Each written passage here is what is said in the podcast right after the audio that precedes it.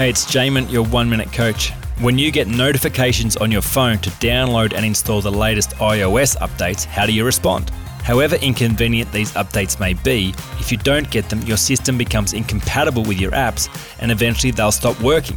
Interestingly, this is similar to how many deal with their own internal operating system. The initial setup was so long ago, it now has no capacity to deal with the complexity of modern life.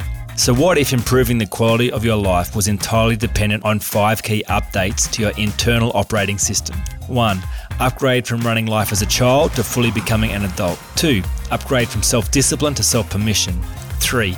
Upgrade from dealing with the symptom to addressing the core. 4. Upgrade from dealing with stuff by running away to being willing to face up. And 5. Upgrading from seeing yourself as the actor to becoming the storyteller. Genuine and lasting improvement becomes inevitable when you make these 5 upgrades to your internal operating system. For more information, go to oneminutecoach.com.au.